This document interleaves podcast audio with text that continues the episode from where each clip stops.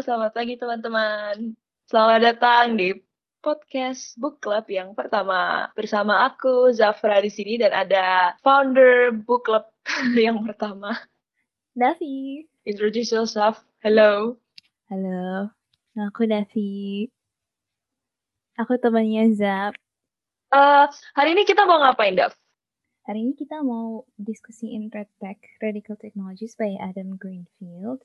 A Radical Technologies, The Design of Everyday Life by Adam Greenfield. Jadi buku ini tentang apa, Zap? Sebagai uh, orang yang selesai, sih, hampir selesai bacanya, yang paling jauh nih, bacanya, tolong di-review. Oke, okay, uh, review singkat aja lah ya, kayak cuma cuma ini sneak peek aja bagi yang belum baca.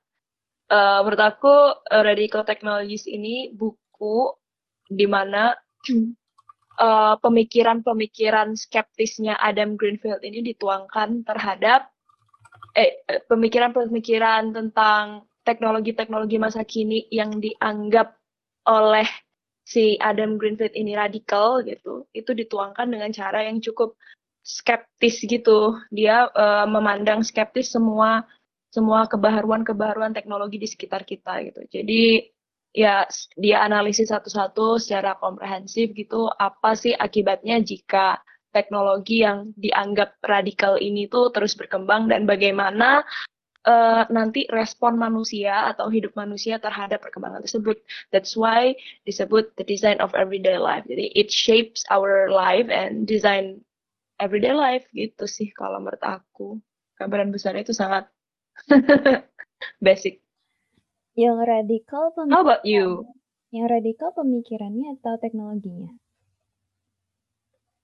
Teknologinya sih kalau menurutku karena kayak pemikirannya tidak radikal kalau menurut aku dia tidak radikal dia cuma me me menanggapi teknologi baru yang dianggap sebagai radikal yang apa ya yang terobosannya itu sangat uh, jauh gitu loncatan teknologinya gitu. Dari yang sebelumnya tidak ada terus dalam beberapa kurun waktu yang sangat singkat teknologi tersebut itu ada dan orang-orang itu uh, mulai beradaptasi gitu dengan teknologi yang sangat-sangat rapid ini.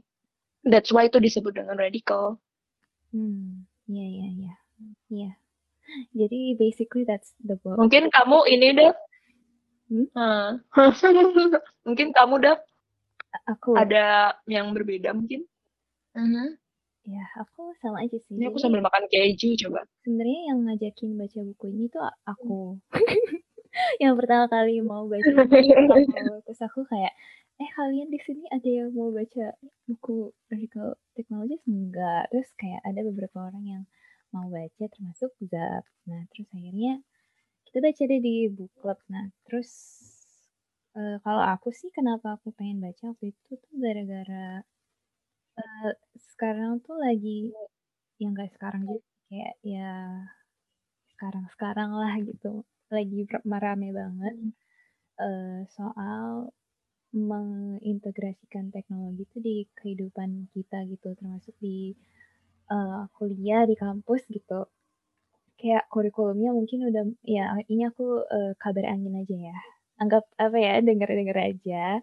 Katanya kurikulumnya tuh juga udah kayak mau ma, uh, ngemasukin kayak mungkin ada AI atau ya pokoknya biar biar ini deh teknologi banget gitu deh. Mengikuti perkembangan zaman dalam hmm. tanda kutip gitu. Nah terus um, aku tuh sebagai orang yang maksudnya itu bagus kan maksudnya that's all good and keren gitu canggih gitu. Cuman aku tuh uh, aku sendiri tuh bukan fans banget sama teknologi gitu. Uh, aku cukup gaptek juga. Nggak kayak iman nih di sini ada iman. Aku aku cukup gaptek. Terus um, aku penasaran aja gitu kayak banyak kan orang-orang kebanyakan orang-orang tuh yang uh, apa ya pro atau hore gitu kayak yay kita mau advance gitu cuman uh, aku belum banyak dengar dari orang-orang yang ya itu tadi yang kata Zep itu lebih skeptis gitu tentang uh, advancement itu gitu. Terus aku menemukan buku ini dipublish sama Verso terus kayak menarik gitu soalnya dia juga ngebahas tentang kan subjudulnya tadi the design of everyday life ya terus kayak dia ngebahas tentang ada ada kata desainnya itu loh. Jadi aku kayak hah oke okay, menarik. Menarik kayak soalnya kan desain itu sesuatu yang ya sebenarnya kita nggak nggak ngerti cuman uh, we studied that di university gitu. Jadi kayak agak deket lah sama aku gitu. Jadi aku baca aku mau baca deh gitu. Terus ya menarik sih sejauh ini aku hmm. bacanya nggak selesai baru sampai chapter 8 tapi I have favorites chapter chapter favorite How about you? Mm. Kamu kamu dari dari ke 10. Jadi di buku ini ada 10 chapter. Uh, masing-masing itu ada berapa nih? Ada 9 yang ngomongin tentang uh, berbagai macam teknologi. Jadi misalnya uh, chapter 1 itu smartphone, chapter 2 Internet of Things, terus chapter 3 AR, terus chapter 4 ini apa? Digital printing. Digital fabrication. Mm -hmm. Mm-mm. Nah, terus dan seterusnya. Kalau kamu chapter favorite-nya apa, Zak? Hmm, aku ada dua sih kayaknya. Aku suka banget yang chapter keempat, Digital Fabrication Towards a Political Economy of Matter. Itu aku suka, tapi aku lupa, sedikit lupa sih itu tentang apa. Maksudnya aku kayak harus buka lagi, tapi pas aku baca itu kayak suka banget Terus yang kedua, aku suka yang chapter 9. Mm -hmm. The Eclipse of Human Discretion. Chapter terpendek di situ.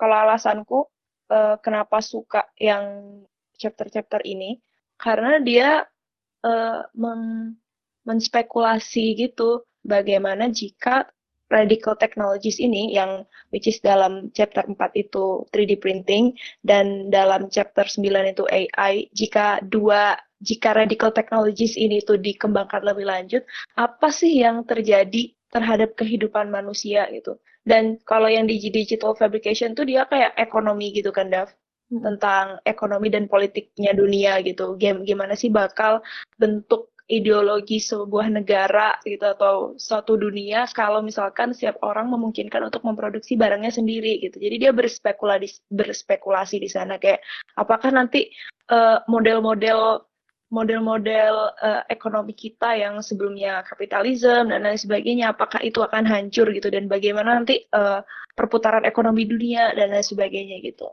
Nah, kalau yang di chapter 9 itu aku sukanya karena dia udah kelihatan gitu sih di di subjudulnya tuh The Eclipse of Human Discretion.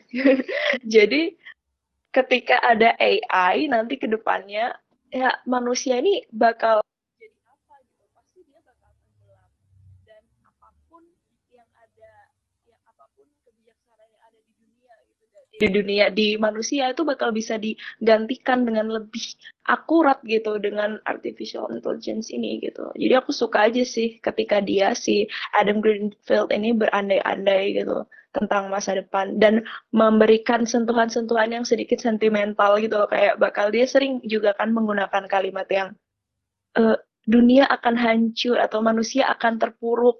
Dia akan uh, tenggelam dalam kesendi ke kesedihan yang kayak gitu-gitu tuh suka banget sih.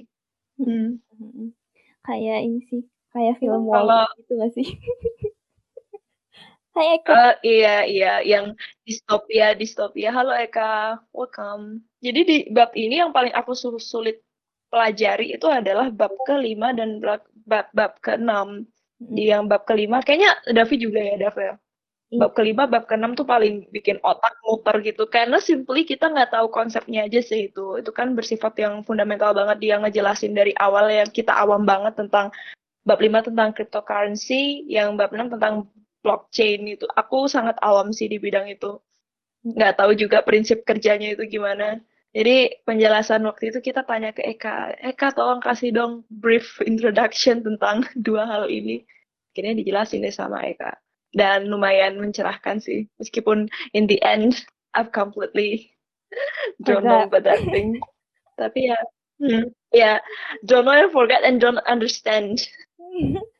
ngerti tapi apa ya tapi separuh gitu loh ngerti gak sih ya karena nggak kita nggak di immerse oleh hal-hal seperti itu sih mm-hmm. nah itu ya hmm, kalau kalau kamu udah punya ini ya bab favorit eh tadi udah ya kamu ya bilang? Belum. Yang machine learning? Bukan. Tadi kayaknya kamu oh bukan. Oh please tell us. Aku bab favorit aku yang ini yang automation. The the annihilation of work. Bab bab tujuh. Jadi hmm. uh, ini buat teman-teman yang kalau tertarik. Nih kayak sebenarnya buku ini tuh menurut aku kayak bisa dibaca uh, satu chapternya doang gitu loh kayak soalnya setiap chapternya tuh benar-benar ngomongin topik yang berbeda terus dia uh, ngomonginnya tuh in depth terus sampai selesai gitu jadi dia punya uh, si hmm. Adam Greenfield ini punya um, pemikiran terhadap setiap dari uh, jenis teknologi ini gitu. Nah, kayak misalnya uh, di bab satu itu dia tentang smartphone, dia uh, ngomongin apa sih yang dia pikirin tentang uh, tentang adanya smartphone ini gitu. Nah, terus nanti di bab dua dia ngomongin IOI, eh IO, IoT, IOI apa? IoT. IoT.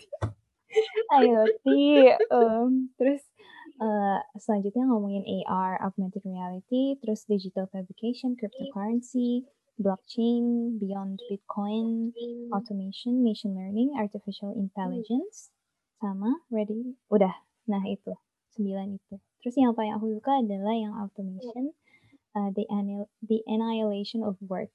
Nah ini kenapa aku suka ya? Men menurut aku dari semuanya, uh, aku belum baca semuanya sih, aku baru baca sampai machine learning doang setengah, tapi dari satu sampai tujuh uh, yang ketujuh ini paling menarik menurut aku, karena kalau yang apa smartphone, IoT, AR itu kayak, uh, menurut aku kayak ya udah terus aku juga nggak terlalu, uh, apa ya, uh, bisa sih aku bayangin cuman nggak terlalu nggak sampai jauh banget gitu kebayangnya. Cuma kalau yang ketujuh ini yang automation ini menurut aku menarik banget karena dia tuh bahasannya nggak terlalu ke arah teknologinya karena cuma it's simply just ya automation aja maksudnya automation itu kan kayak hmm, ketika uh, semua pekerjaan kita itu digantikan sama robot gitu atau sama teknologi kayak nah itu kayak sesuatu yang it's simple to imagine gitu it's it's it's a pretty simple thing gitu dari dari yang lainnya gitu. Terus uh, terus yang menariknya itu juga ya di sini juga dia berspekulasi. Hmm, terus um, menurut aku iya gak sih Zat? iya kan kayak dia tuh hmm, pada dasarnya semuanya dia berspekulasi sih di sini iya dia berspekulasi kayak dia tuh ngebayangin gimana sih kalau seandainya teknologi ini bla bla bla bla bla gitu kan. Terus yang di bab tujuh ini tuh hmm. bayangin gimana kalau seandainya uh, ya akhirnya pekerjaan itu nggak ada gitu loh. Kayak bener-bener pekerjaan hmm. nggak hmm. yang namanya job atau work itu bener-bener nggak ada. Kayak we don't have as human beings we don't have to do anything gitu. Nah, hmm. Terus yang menarik banget itu kayak dia mempertanyakan gitu apa apakah benar kalau pekerjaan itu nggak ada manusia tuh bakal jadi bahagia gitu. Nah, itu balik lagi. Oke, okay, iya. Jadi ya, dia, dia suka dia suka ini ya, Dov. Kayak membubuhi sesuatu yang bersifat sentimental iya, gitu iya. loh, kayak sesuatu yang emosional gitu. Aku suka banget sih gaya yang kayak gitu. Terus uh, iya balik lagi kan tadi kayak kata Zap si si Bapak uh, Greenfield ini tuh cukup sentimental gitu kayak dia um, berandai-andai dan dia tuh sentimental terus dia ya itu uh, things like that you can find throughout the book gitu bener-bener apa ya ketika aku baca buku ini tuh impresi aku yang kuat banget itu adalah si bapak Greenfield ini tuh uh, kelihatannya kayak bener-bener peduli gitu. Maksudnya bener-bener peduli tentang kemaslahatan manusia gitu kayak tentang well-being of a person gitu. Dan nggak cu bukan cuma kayak um, basa-basi doang gitu. Kayak dia bener-bener peduli gitu kelihatan di tulisannya. Jadi itu menarik banget sih menurut aku. Kayak Uh, aku belum pernah baca yang kayak gitu, ya karena aku bacanya nggak banyak juga sih. Terus ya itu deh menarik banget yang ketujuh itu yang juga. bahwa apakah benar kalau kalau pekerjaan itu benar-benar gak ada gitu di dunia, manusia itu bakal jadi bahagia gitu? Itu menarik banget. Hmm. Kayak do you think Hmm. kalau kamu menurut kamu gimana? Kalau nggak ada pekerjaan apakah kamu bakal bahagia? Enggak sih, pada dasarnya kebahagiaan itu kayak di Wall-E. Kayak kamu jadi gendut. no, no. Ya, kebahagiaan kebahagiaan tuh relatif dan nggak ada hal yang benar-benar bahagia. Maksudnya nggak ada bah kebahagiaan tuh nggak akan berlangsung lama gitu loh. Ya, bahkan kebahagiaan yang terus-menerus tuh bisa menjadi ketidakbahagiaan. Wah, malah membahas bahagia-bahagia lagi nih. Hmm, tapi Dav, ya aku suka suka juga sih itu bagian yang automation yang dia berandai-andai itu tentang uh, bagaimana jika ya pada dasarnya automation ini dibuat untuk meringankan kerja manusia gitu kan si Adam Greenfield-nya bilang. Hmm. Di mana uh, kita tuh nggak harus mengerjakan sesuatu yang bersifat teknikal, kita tuh hanya yang konseptual aja dan dan hal itu bisa membuat kita apa ya working less gitu loh, work less and leisure more gitu. Tapi uh, tapi si pengembang-pengembang teknologi ini tidak bisa berhenti sampai di situ gitu. Mereka tetap mengotomasi ha hampir semua hal di muka bumi ini dan si Adam Griffin ini ber berandai-andai gitu. Kalau uh, pada akhirnya si automation ini benar-benar sampai uh, menyeluruh gitu di kehidupan kita. Mm -hmm. Emang manusia bakal sebahagia itu? Ya, ya aku juga suka itu. Tapi kamu, aku, aku kayaknya bisa jamin kamu juga suka di bab artificial intelligence. Karena aku baru ingat aku juga suka bab automation dan di artificial intelligence itu dia berani apa ya berani mengutarakan unspeakable truth gitu yang nggak berani diucapkan oleh orang-orang. Dia bilang kayak gini nih pokoknya. Lupa kalimatnya gimana pokok ya saya aku paraphrase itu kayak gini. Uh, emang uh, gini nih sebagian orang tuh berasumsi bahwa sehebat-hebatnya automation itu nggak akan bisa menggantikan kerja manusia yang bersifat kreatif gitu. Kita manusia dapat tetap dapat mendedikasikan diri kita sebagai human being human. Apa itu human yang yang, kreatif dan lain sebagainya menggunakan emosi dan lain sebagainya gitu. Uh, that's why ada uh, pada zaman dulu gitu uh, kayak seniman-seniman dunia pas digilis oleh teknologi mereka tetap eksis sampai sekarang kayak gitu kan. Terus si Adam Greenfield tuh bilang, emang kamu yakin creativity itu nggak bisa di AI kan? Hmm. Creativity itu nggak bisa di machine learning kan?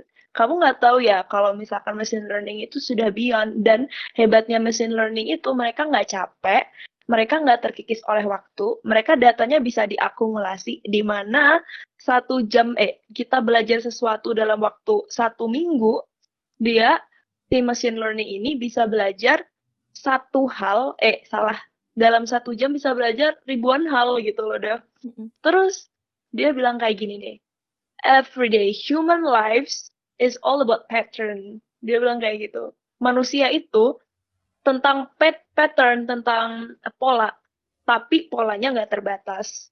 Dan ketidakbatasan itu yang dan ketidakterbatasan itulah yang membuat manusia tidak bisa uh, mengejarnya. Itu beyond human gitu. Karena manusia itu terbatas punya capek dan punya umur gitu. Beda sama machine learning yang dia bisa belajar tanpa batas dan kita nggak tahu batasnya kapan.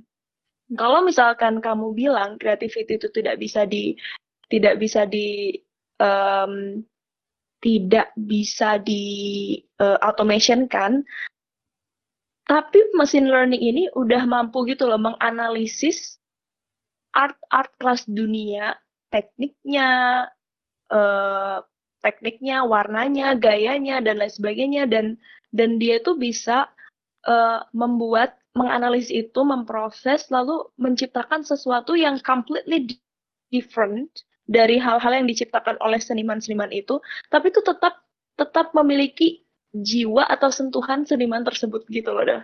Mm-hmm. Jadi dia karena dia belajar pattern dari sebelumnya dan dia tuh bisa meng apa ya meramal gitu, meramal membuat pattern yang baru dan orang orang awam, orang yang nggak ngerti dan bahkan orang yang nggak dikasih tahu oleh oleh si uh, out, uh, oleh orang lain kalau itu tuh buat automation nggak bakal tahu gitu. They they cannot distinguish between two of them gitu. It, it's it's completely similar. Benar-benar sama.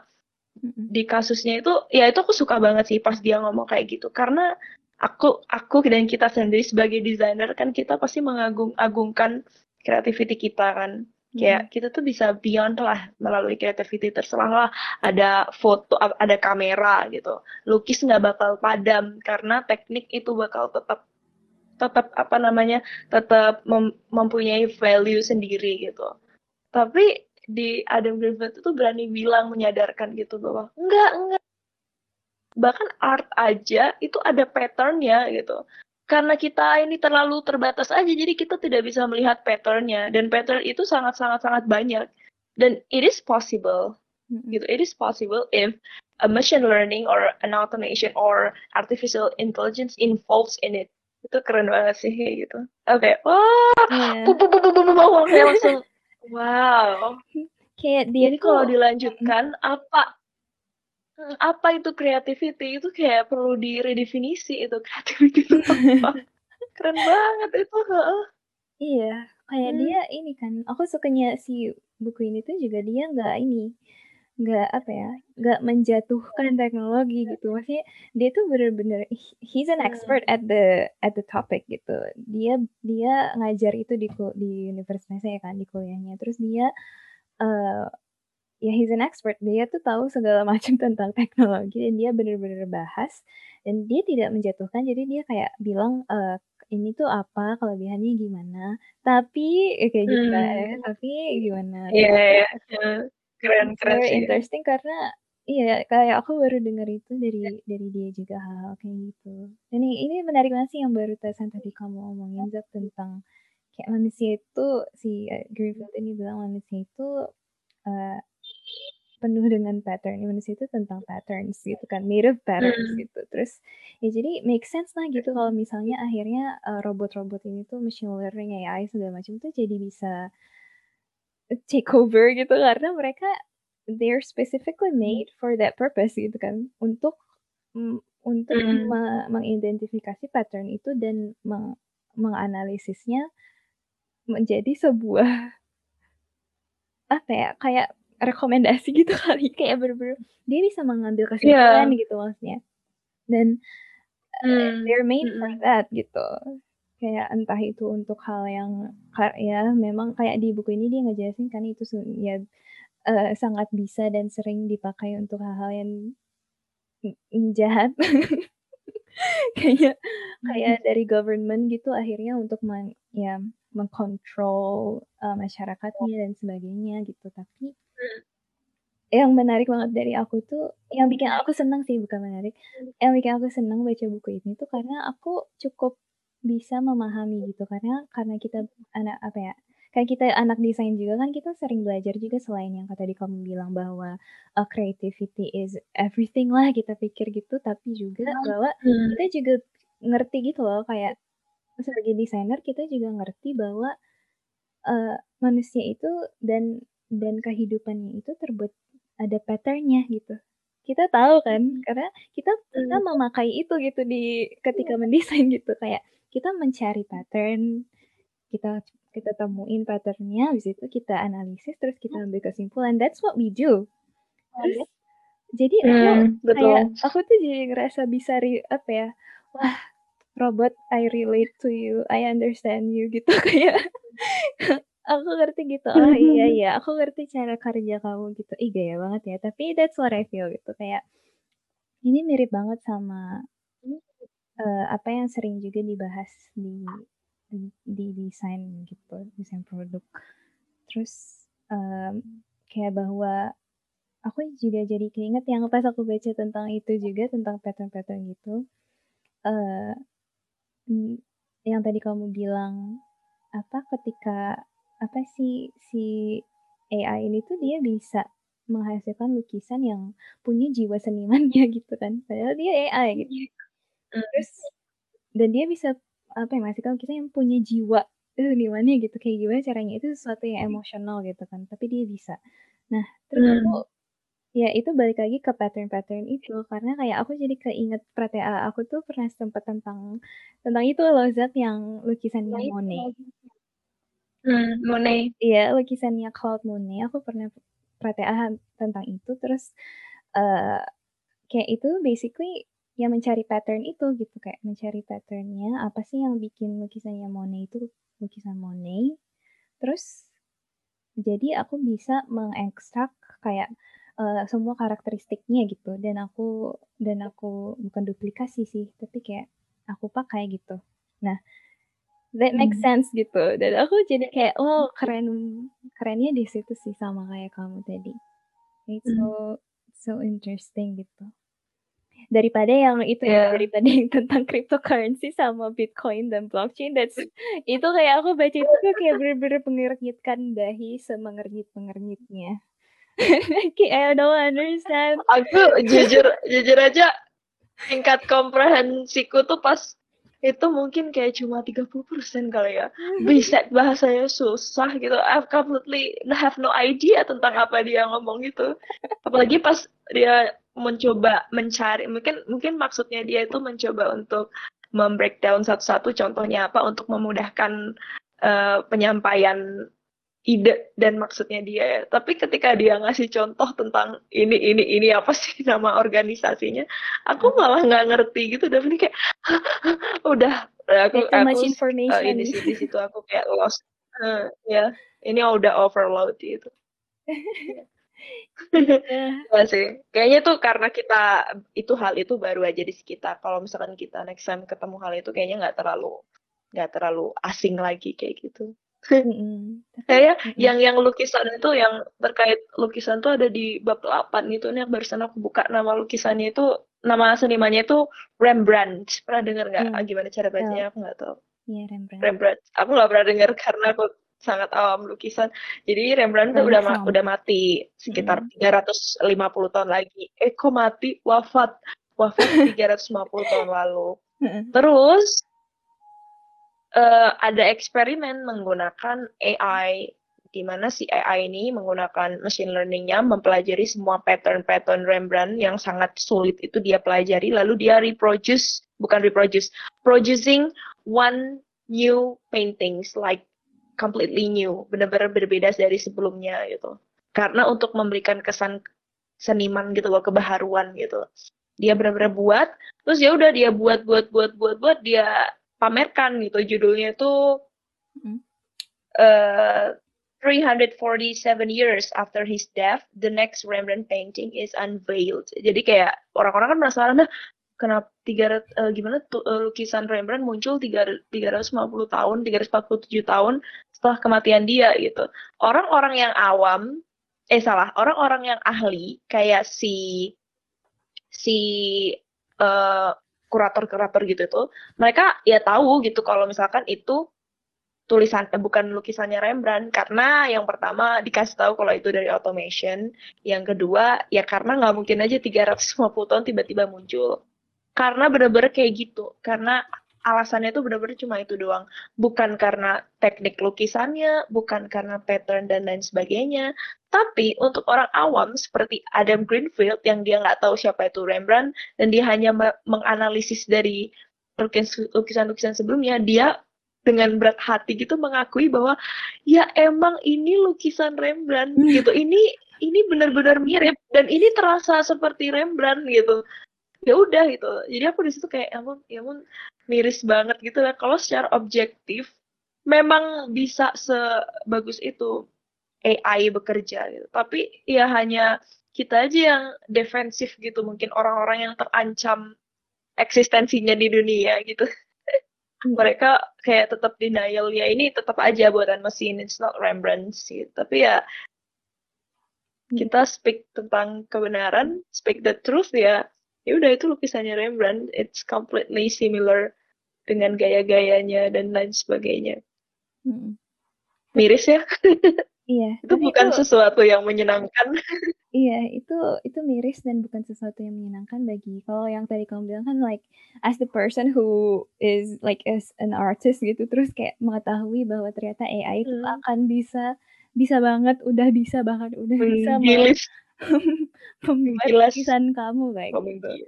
Like Mmm, itu kan dari perspektif kayak, eee, kita sebagai orang yang pekerjaannya itu diambil gitu ya. Nah, tapi kalau kamu nih sebagai Mmm. seba dan itu kan, eee, ini udah dibilangin kan di buku ini tuh kayak that's inevitable gitu, kayak that's the truth, that's the ya udah Mmm. kayak Mmm. swallow the pill gitu kan. Cuman kayak it kalau kita sebagai kalau kamu nih sebagai orang yang misalnya kamu mau beli lukisan nih. Ada lukisan nih sama banget, nggak Mhm. persis 100% ya, satunya itu dibuat sama seniman aslinya nih. Satu lagi sama AI. Mmm. Which one would you buy? Apakah duanya itu sama persis ya sama persis ya? Persis semuanya ya 100% How gitu how ya. how can I distinguish gitu kalau misalkan itu, mmm, Ada ada namanya. Rembrandt atau ini atau ada ada tulisannya? Ada tulisannya, di bawahnya itu ada Hmm. tulisannya, ini dibuat sama senimannya, ini dibuat sama AI. Which one would you buy? As a person ya, kalau harganya sama, mungkin aku ambil yang Rembrandt. Kalau Karena harganya bagi aku itu bukan hanya Oh, mmm, wah. Tapi kayak both of them you can feel the Machine learning gitu Machine learning. Karena gini aja sih, kalau sebenarnya kalau harganya sama, ya aku pilih yang Rembrandt karena selain membeli lukisan juga membeli nyawa dan waktunya Rembrandt gitu loh. Tapi nih kalau harganya tapi aku juga mikir lagi, kalau misalkan membeli nyawa dan waktu dan passion dari seseorang, machine learning lebih berpassion karena yang menciptakan dia bukan cuma satu orang, itu akumulasi akumulasi daya cipta manusia di dunia gitu, menciptakan sesuatu yang beyond human. Dan sekarang dia berkarya, kayaknya bakal kalau lebih murah aku bakal beli yang itu sih. Berarti kamu ngasih uang kamu ke ke AI? Ya itu dilema aja sih itu, kayak dilema aja. Kan ada orang bilang kayak, ya ala karena alasan aku membeli yang Rembrandt karena ya itu tadi, aku membeli waktu dia dan passion-nya dia gitu. Tapi kalau dipikir-pikir lagi yang AI juga nggak kalah berpassion. Orang yang tidak mengerjakan seni bukan tidak berarti dia tidak berpassion juga itu kan. It, itu kayak itu juga karya seni tapi karya seninya orang-orang teknik gitu. itu Ini dilema aku sih kamu pilih yang mana Dav? Which one do you choose? ini aku denger kamu ngomong gitu, aku bener-bener kayak plot twist banget gitu loh, kayak tiba kayak I aku nggak menyangka tiba-tiba Zap bilang, eee, apa ya, kayak AI itu kan dia juga ber lebih bahkan lebih berpassion daripada yang manusia, that's so interesting. Plot twist. Kalau aku nggak tahu sih, maksudnya aku Iya tuh sih, tahu ya aku sebenarnya ada nggak tahu juga sih itu. aku tuh tahu ada, eee, jadi kamu tahu Ash Devlin nggak? Does anyone know Apa? Devlin?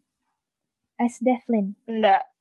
I'm Oke, so sorry. Ash Devlin itu, Nggak eee, stage designer. Terus dia dia terkenal Mhm. banget, dia kayak ngedesain stage-stage-nya artis-artis kayak, eee, Adele, Kanye West, kayak gitu-gitu deh. Nah, eee, look her up, menarik banget. Terus, eee, nah dia itu pernah bikin project sama Google untuk membuat puisi pakai AI. Eh, bener nggak ya pakai AI? Aku tuh Mmm. maaf ya, aku aku dan Zap mungkin masih, eee, salah-salah dengan pemakaian pemakaian vocab-nya. Tapi you guys know ya. Kalian ngerti lah ya. Jadi si Vocab-vocab teknologi ya? Iya, jadi pokoknya, eee, si Ash Devlin sama Google ini berkolaborasi untuk membuat suatu, eee, AI atau mesin atau whatever it is yang dia itu bisa kalau misalnya kita tuh kita jadi dia tuh kayak instalasi, ada nih misalnya kotak lah ya gitu, terus entar dia kita bisa masukin, eee, the visitors bisa masukin, eee, ki suatu kata gitu, misalnya aku masukin, eee, incandescent gitu. Terus Zap masukin, uh, apa zat kamu masukin kata apa apa? Butterfly. Butterfly gitu kan. Kayak uh, incandescent butterfly. Terus nanti Eka masukin kata apa Iwan masukin kata apa nah terus nanti dia bisa membuat puisi dari ke dari dari situ gitu. Dan kayak ya hasilnya itu beneran kayak puisi. Gitu. Kayak like a like like uh, like puisi yang kita sering lihat yang dibuat sama manusia gitu. Nah itu menarik. Ya menurut aku itu menarik banget sih. Kayak terus jadi kenapa aku bertanya tadi nanya tentang apakah kamu nanti kalau misalnya ada ada lukisan yang satu dibuat sama senimannya yang satu lagi dibuat sama AI which one you buy? Itu aku kayak hmm, bertanya aja kayak sebenarnya dari kitanya sendiri itu udah bener-bener apa ya berevolusi dan udah bener-bener sampai ke pemikiran defaultnya itu yang bahwa machine learning, AI, and everything teknologi itu tuh bener-bener udah normal dan we can accept it. Dan bahwa kayak kitanya sendiri juga udah udah ter terprogram lah istilahnya kayak untuk bisa menerima itu sebagai sesuatu yang acceptable. Atau sebenarnya dari kita ini itu ada sesuatu yang sebenarnya that's not acceptable for us gitu. Cuman tadi plot twist hmm. Zat bilangnya dia mau beli yang yang AI, jadi aku sekarang nggak tahu mau bilang apa.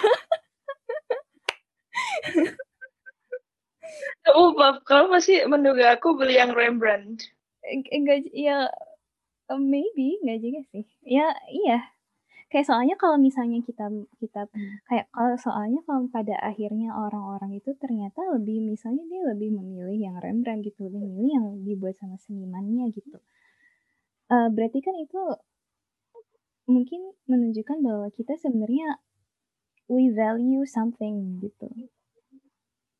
Yang tidak hmm. yang tidak dimiliki sama si AI ini gitu walaupun kayak sebenarnya dia bisa mereplika semua emosi semua dia bisa men-trigger like everything yang kita kira mesin-mesin itu nggak bisa. Kayak mereka kira kita kira mereka cuma bisa logik logik aja tapi ternyata mereka tuh bisa juga.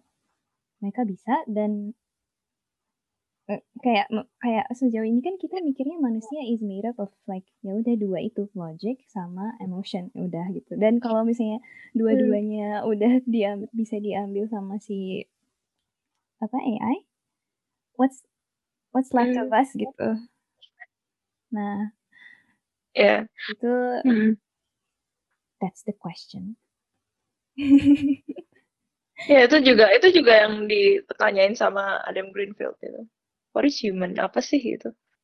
Nah sebenarnya aku kalau secara mungkin dari aku yang sebagai seorang desainer aku bakal pilih aku secara subjektif gitu aku bakal pilih um, si itu sih si lukisannya Rembrandt. Tapi kalau secara objektif gitu aku mencoba melihat kenyataan yang terjadi dan sebagainya aku pilih tulisannya si AI eh tulisan lukisannya si AI kamu pernah ini nggak ada um, baca atau mempelajari atau apa pun tahu tentang posthumanism? Hmm, maksudnya kalau di buku posthuman bukan saat... bukan fikri ya bukan yang saat uh, yeah. muncul apa ya udah udah kalau di buku ini kan kayak manusia kayak kalau pekerjaan udah dikerjain sama robot semua terus uh, di dunia itu di kehidupan sehari-hari udah udah banyak robot dan sebagainya kalau manusia ya udah yeah. gitu hmm. ya mungkin ini aku tanya sesuatu yang enggak enggak ini sih enggak bukan tanya sih kayak cuma ngomong sesuatu yang keluar ada keluar dari red text tapi cukup berhubungan jadi manus tanpa sadar kan kita jadi um, kita nih manusia nih sekarang lagi mencoba keluar dari nature-nya human as an animal yaitu dengan karena human as an animal atau animal itself gitu kan cenderung me, tidak menyukai atau menghindari sesuatu yang berbeda dari spesies dia gitu. Jadi that's why ada kayak dulu maksudnya kalau misalkan uh, ras kulit hitam ketemu kulit putih karena merasa mereka asing, jadi mereka merasa menjauhi itu gitu kan. Hmm. Tapi karena adanya HAM akhir-akhir ini, uh, boundaries itu tuh hilang. Jadi orang mulai terlepas dari ras dan uh, warna kulitnya dan kecacatannya kayak gitu tetap menganggap itu tuh manusia gitu dan kita mulai kayak ngerasa wah kita ini manusia yang sangat berjiwa manusia karena kita tidak membeda-bedakan manusia gitu tapi tanpa kita sadari kayaknya kita mulai berlari ke mengulang kembali sejarah deh kayaknya kita bakal termakan oleh nature-nya manusia lagi yang membeda-bedakan spesies kayak gitu karena contohnya nih kayak yang Google Glass Google Glass yang eh apa sih VR itu Mm-mm. orang yang pakai kayak gitu orang yang kayak ya kita sebut cyb cyb cyborg atau cyborg sih aku lupa.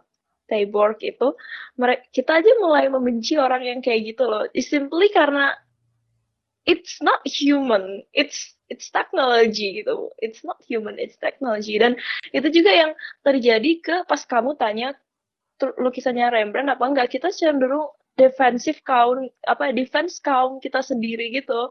Kayak hmm. sesuatu yang dibuat oleh si si teknologi itu nggak bisa kita tolerir kita harus tetap dong milih yang ini. Kita kita harus tetap dong mengagungkan mengagungkan bangsa kita sendiri which itu manusia gitu. Itu lucu aja sih. Kayak uh, paradoks aja gitu. Kita yang mencoba keluar dari hal-hal membeda-bedakan makhluk hidup gitu. Kita banyak yang jadi vegan banyak yang mulai mencinta animal dan lain sebagainya go green environment friendly. Tapi kita secara tidak langsung juga membuat sebuah entitas baru si teknologi ini nih. Hmm. kita buat terus kita membenci apa yang kita ciptakan itu sendiri. It's it's weird. Aneh aja gitu. Kebayang nggak? Aku kebayangnya gitu sih. Iya. Tapi mungkin mereka membenci kita membenci mungkin karena karena we don't understand. Nah, balik lagi kan, kenapa kita akhirnya membenci atau yeah. tidak, tidak menyukai seseorang atau sesuatu itu karena sebenarnya cuma karena we just don't understand them gitu. Nah itu, hmm, itu nature manusia gitu. Yeah, that's so interesting. Aku jadi berpikir. Dan, ya. ada satu lagi sih, Hmm adalah itu kita kita kenapa nggak suka karena sebenarnya deep down inside our heart we fear them kita takut kehidupan kita terenggut oleh teknologi itu gitu aja sih kalau menurut aku. Do you think karena ya kita nggak nggak ngerti aja. Do you think Adam Greenfield is scared that technology will merenggut hidup manusia? Soalnya kan dia di sini ngomongin It's tentang probably. Iya, saya di sini dia ngomongin tentang ini kan, uh, bahwa si teknologi-teknologi itu di mereka radikal dan mereka radikal dalam hal mereka memru mengubah kehidupan dengan cara yang sangat radikal gitu. Maksudnya kayak, uh, dari yang hmm. dari yang apa sih basic basicnya itu yang kalau misalnya di buku ini ada quote, uh, yang awal banget yang di di introduction itu, dia uh, ngomong misalnya kayak kalau di Paris itu kan uh, fashion industry-nya itu benar-benar the heart of the economy gitu kan. Terus dia ngomong uh, the fashion house goes away. Pointless in a time when design is generated by algorithmic engines and clothing fabricated on the desktop and with it the great contribution of couture to the French economy. Nah, jadi kayak dia itu uh, ngomong bahwa ketika si teknologi-teknologi ini itu datang, lands uh, landscape-nya kota Paris itu berubah banget, terus mungkin si apa sih, uh, etalase-etalase fashion itu udah mungkin gak bakal ada lagi karena orang-orang ya beli beli baju tinggal klik-klik atau dari rumah atau gimana atau kayak mereka nanti bisa nyobain pakai hologram atau gimana gitu kan. Like there's no need for apa sih retail anymore gitu. Terus jadi otomatis pasti landscape hmm landscape kota juga jadi berubah terus um, kayak benar-benar dia nunjukin bahwa ketika teknologi teknologi ini tuh datang kehidupan tuh benar-benar berubah loh. Gitu kan. Kayak misalnya pakai HP gitu awalnya kita pas nggak ada HP we do something else gitu mungkin. Atau kayak eee, pas nggak ada HP, misalnya kita kita misalnya bayangin kita misalnya biasanya kita sekarang sering banget pegang HP, padahal biasanya kalau kita nggak pegang HP, kita bisa berjabat tangan, bisa pelukan gitu misalnya. Tapi sekarang karena udah ada Hmm. HP, we don't we don't do that anymore. Kita pelukan sama jabat tangannya itu pakai emoji gitu misalnya. Like there are things that change and menghilang gitu kan. Nah, where was I going with this? Eee, ya itu aja sih, aku kayak iya tadi kamu bilang mungkin si Greenfield ini takut juga ya? Iya, dia kan bilang sendiri di beberapa gitu. Saya diajari, eee, saya tumbuh di sebuah lingkungan yang mengharuskan saya berpikir skeptis gitu. Jadi Hmm. apa pun kita harus pertimbangkan baik-baik jangan terima begitu saja. Jadi ketika ada orang yang ngomong maksudnya dia dia me-refer ke technician gitu sih, orang-orang yang apa sih orang-orang yang bergerak di bidang inovasi teknologi gitu. Ketika ada orang yang menjanjikan promise gitu, the world will be better and I can change the world with this technology, ya yeah, we must think of it. Gitu. Oke, kita harus kita harus memikirkan hal itu gitu. Apakah Hmm. benar bumi eh bumi ya dunia ini menjadi lebih baik gitu. Iya. Dunia ini lebih baik karena tek berkembangnya teknologi gitu. Apakah itu benar gitu? Apakah kalian mau? Apakah kayak gini? Apakah kayak gitu? Karena emang teknologi ini sifatnya unconscious gitu di orang-orang ya nggak sih, Dev? Kalau misalkan kita nggak berpikir, kit- karena ini menyinggung teorinya Don Norman, teknologi itu didesain human centered gitu akhir-akhir ini. Jadi kita tuh terasa tidak terasa apa-apa saat menggunakannya gitu loh. Ya kayak it's easily come to our life, kayak bener-bener be part of our life gitu, tanpa kita menyadari hal itu tuh ada gitu. Bener-bener sifatnya sehalus itu maksudnya.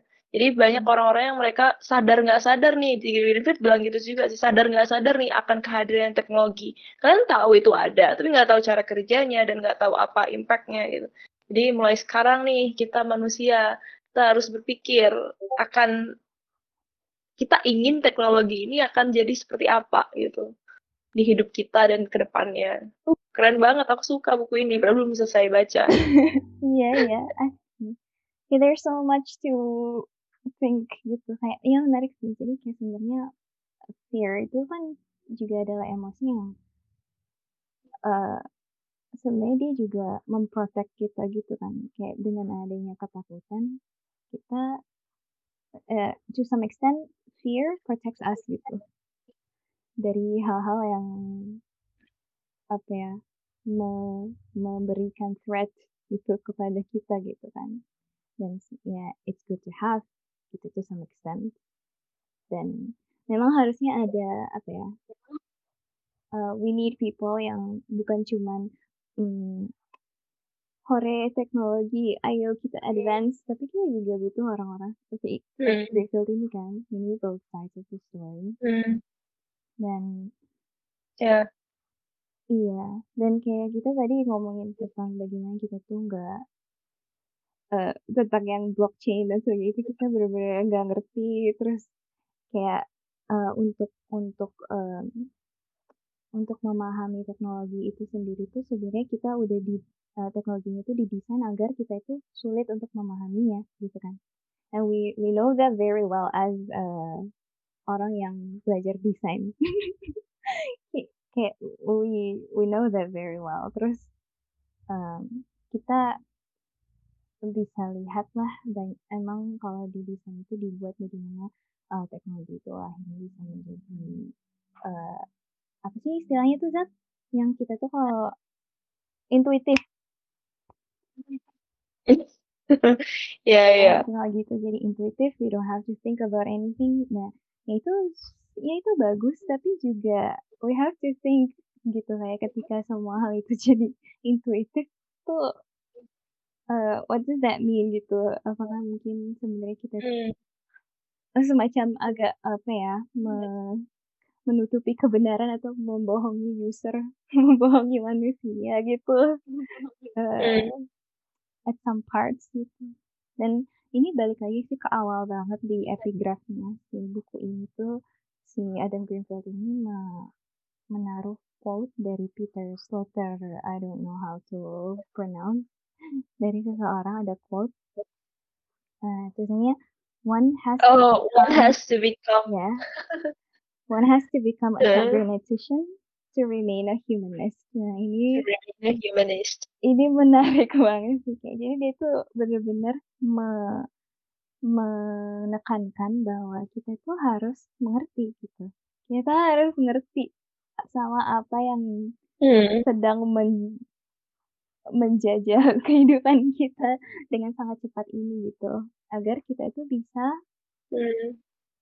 to remain a humanist, agar kita bisa tetap apa ya, bukan orang yang kemudian jadi kayak "Hey, I I love you, you're so awesome, you're the king, kamu keren banget, bla bla bla," terus akhirnya meng menggeser manusia itu sendiri gitu. Nah, Hmm. nah itu lagi gitu, Betul. yang tadi kamu bilang itu bahwa kayak eee, di satu sisi kayak gitu, tapi di satu sisi juga kita bisa lihat dari hal yang, eee, bahwa akhirnya manusia mungkin jadi ya udah jadi makin diskriminatif gitu, jadi makin ya kita manusia, kamu robot gitu misalnya, kayak gitu. Tapi Zat, aku Hmm. jadi kepikiran juga pas kamu ngomong itu tentang aku justru mikir sebaliknya gitu. Manusia mungkin di post-human itu bukan bisa jadi jadi menjadi kayak gitu, menjadi kayak kita manusia, kamu robot, tapi bisa juga I love you robot gitu, kayak aku kayak di Baymax gitu, kayak di Big I love you robot. kayak di Big Hero 6, Hmm. itu kan bener-bener manusia sama robot Hmm. udah side by side, like di situ robot udah bisa, eee, conversing kayak manusia gitu, udah kayak udah bisa meng-insight, eee, emosi sayang gitu di di manusianya kepada robot itu gitu kan. Ya kayak Baymax gitu. Jadi aku aku mikirnya tuh akhirnya manusia sama robot, ya udah jadi kayak accepting one another gitu. Nah, aku mikirnya sih kayak gitu, soalnya sejauh ini juga kita udah ini kan, udah dekat banget sama teknologi, sama laptop, sama HP. Hmm. Terus, eee, aku pernah lihat Iya. di mana ya, ada orang itu yang ngomong, eee, kenapa aku suka laptop dan teknologi, oh di game. Jadi aku main game namanya Stardew Valley. Terus di salah satu karakter You mentioned that a lot. iya, di salah satu karakter game-nya itu namanya Sebastian. Nah, dia itu adalah programmer. Nah, dia programmer dan dia bilang bahwa, eee kayak mungkin itu deh alasannya kenapa aku suka sama komputer, karena karena dia nggak nggak pernah memaksa aku untuk ngapa-ngapain gitu. Dan kayak I can imagine there's a lot of people who think that way gitu. Dan itu menarik banget loh, Hmm. kayak bagaimana orang-orang ada orang-orang yang berpikir seperti itu, bisa sampai berpikir seperti itu gitu, kayak jadi sebenarnya mungkin jangan-jangan ada yang dari humanity kita itu yang yang kita itu nggak punya gitu, maksudnya kayak kok bisa sih misalnya misalnya aku nih, ak aku bilang ke ke ke Zat gitu kan, "Zat, aku tuh daripada kamu, aku tuh lebih suka ngobrol sama komputer aku, soalnya dia itu nggak nge-judge, dia nggak marah-marah ke aku, eee, dia menerima aku apa adanya gitu kan, dia tidak memaksakan aku, aku nggak perlu memikirkan feeling dia dan sebagainya," kayak gitu misalnya. Kayak there are people maksudnya it doesn't have to go to that extent gitu, cuman kayak ada orang-orang yang lebih nyaman sama komputer daripada sama manusia, dan aku tuh jadi mikir jangan-jangan di manusia itu ada yang kurang gitu, kayak kita tuh manusia, tapi kita bukan manusia gitu, ngerti nggak? Maksudnya kita manusia tapi we're not 100% human gitu, kayak apa yang seharusnya kita itu sebagai manusia, kita tidak tidak kita bukan itu gitu, kayak harusnya tuh manusia itu kayak gini gini gini gini, tapi kita sebagai manusia sendiri, kita nggak kayak gitu, tapi justru komputer yang kayak gitu gitu. Dan makanya akhirnya kenapa Hmm. banyak orang yang akhirnya lebih suka sama komputer daripada sama manusianya sendiri gitu, karena manusianya sendiri nggak kayak manusia, justru komputer yang kayak manusia. Dan komputer very much going that way gitu, advancement-nya udah kayak dibuat agar ya dia bisa converse, dia bisa punya emosi, dia bisa berpikir, manusia banget kan. Kayak dan dia dibuat Mhm. agar so that we are pleased with them gitu. Dan itu ya nah itu aku Mmm. waktu itu aku sempet, eee, ngelamunin soal itu sih kayak, wow. Kayak jadi re bref refleksi aja gitu. Kayak aku sebagai manusia Mmm.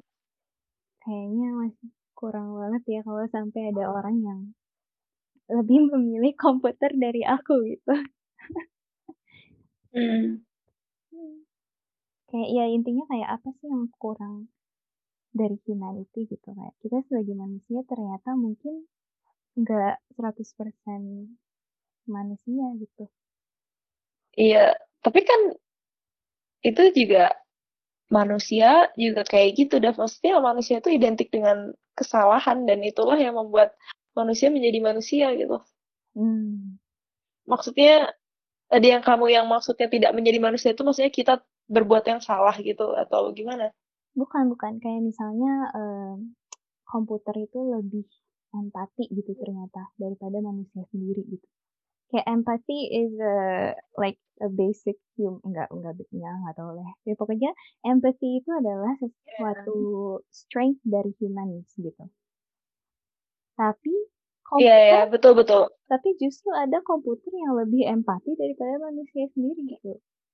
Jadi kayak Mhm. ya maksud aku yang kayak gitu sih, kayak harusnya yang empati yang empatinya lebih tinggi atau paling tinggi itu manusia, tapi ternyata memang ada komputer yang kenapa bisa kayak tapi tapi ada orang-orang yang lebih memilih sama komputer daripada manusia sendiri gitu, kayak like we have to question ourselves gitu. Jadi aku sebagai manusia kayaknya ada yang kurang nih dari aku gitu.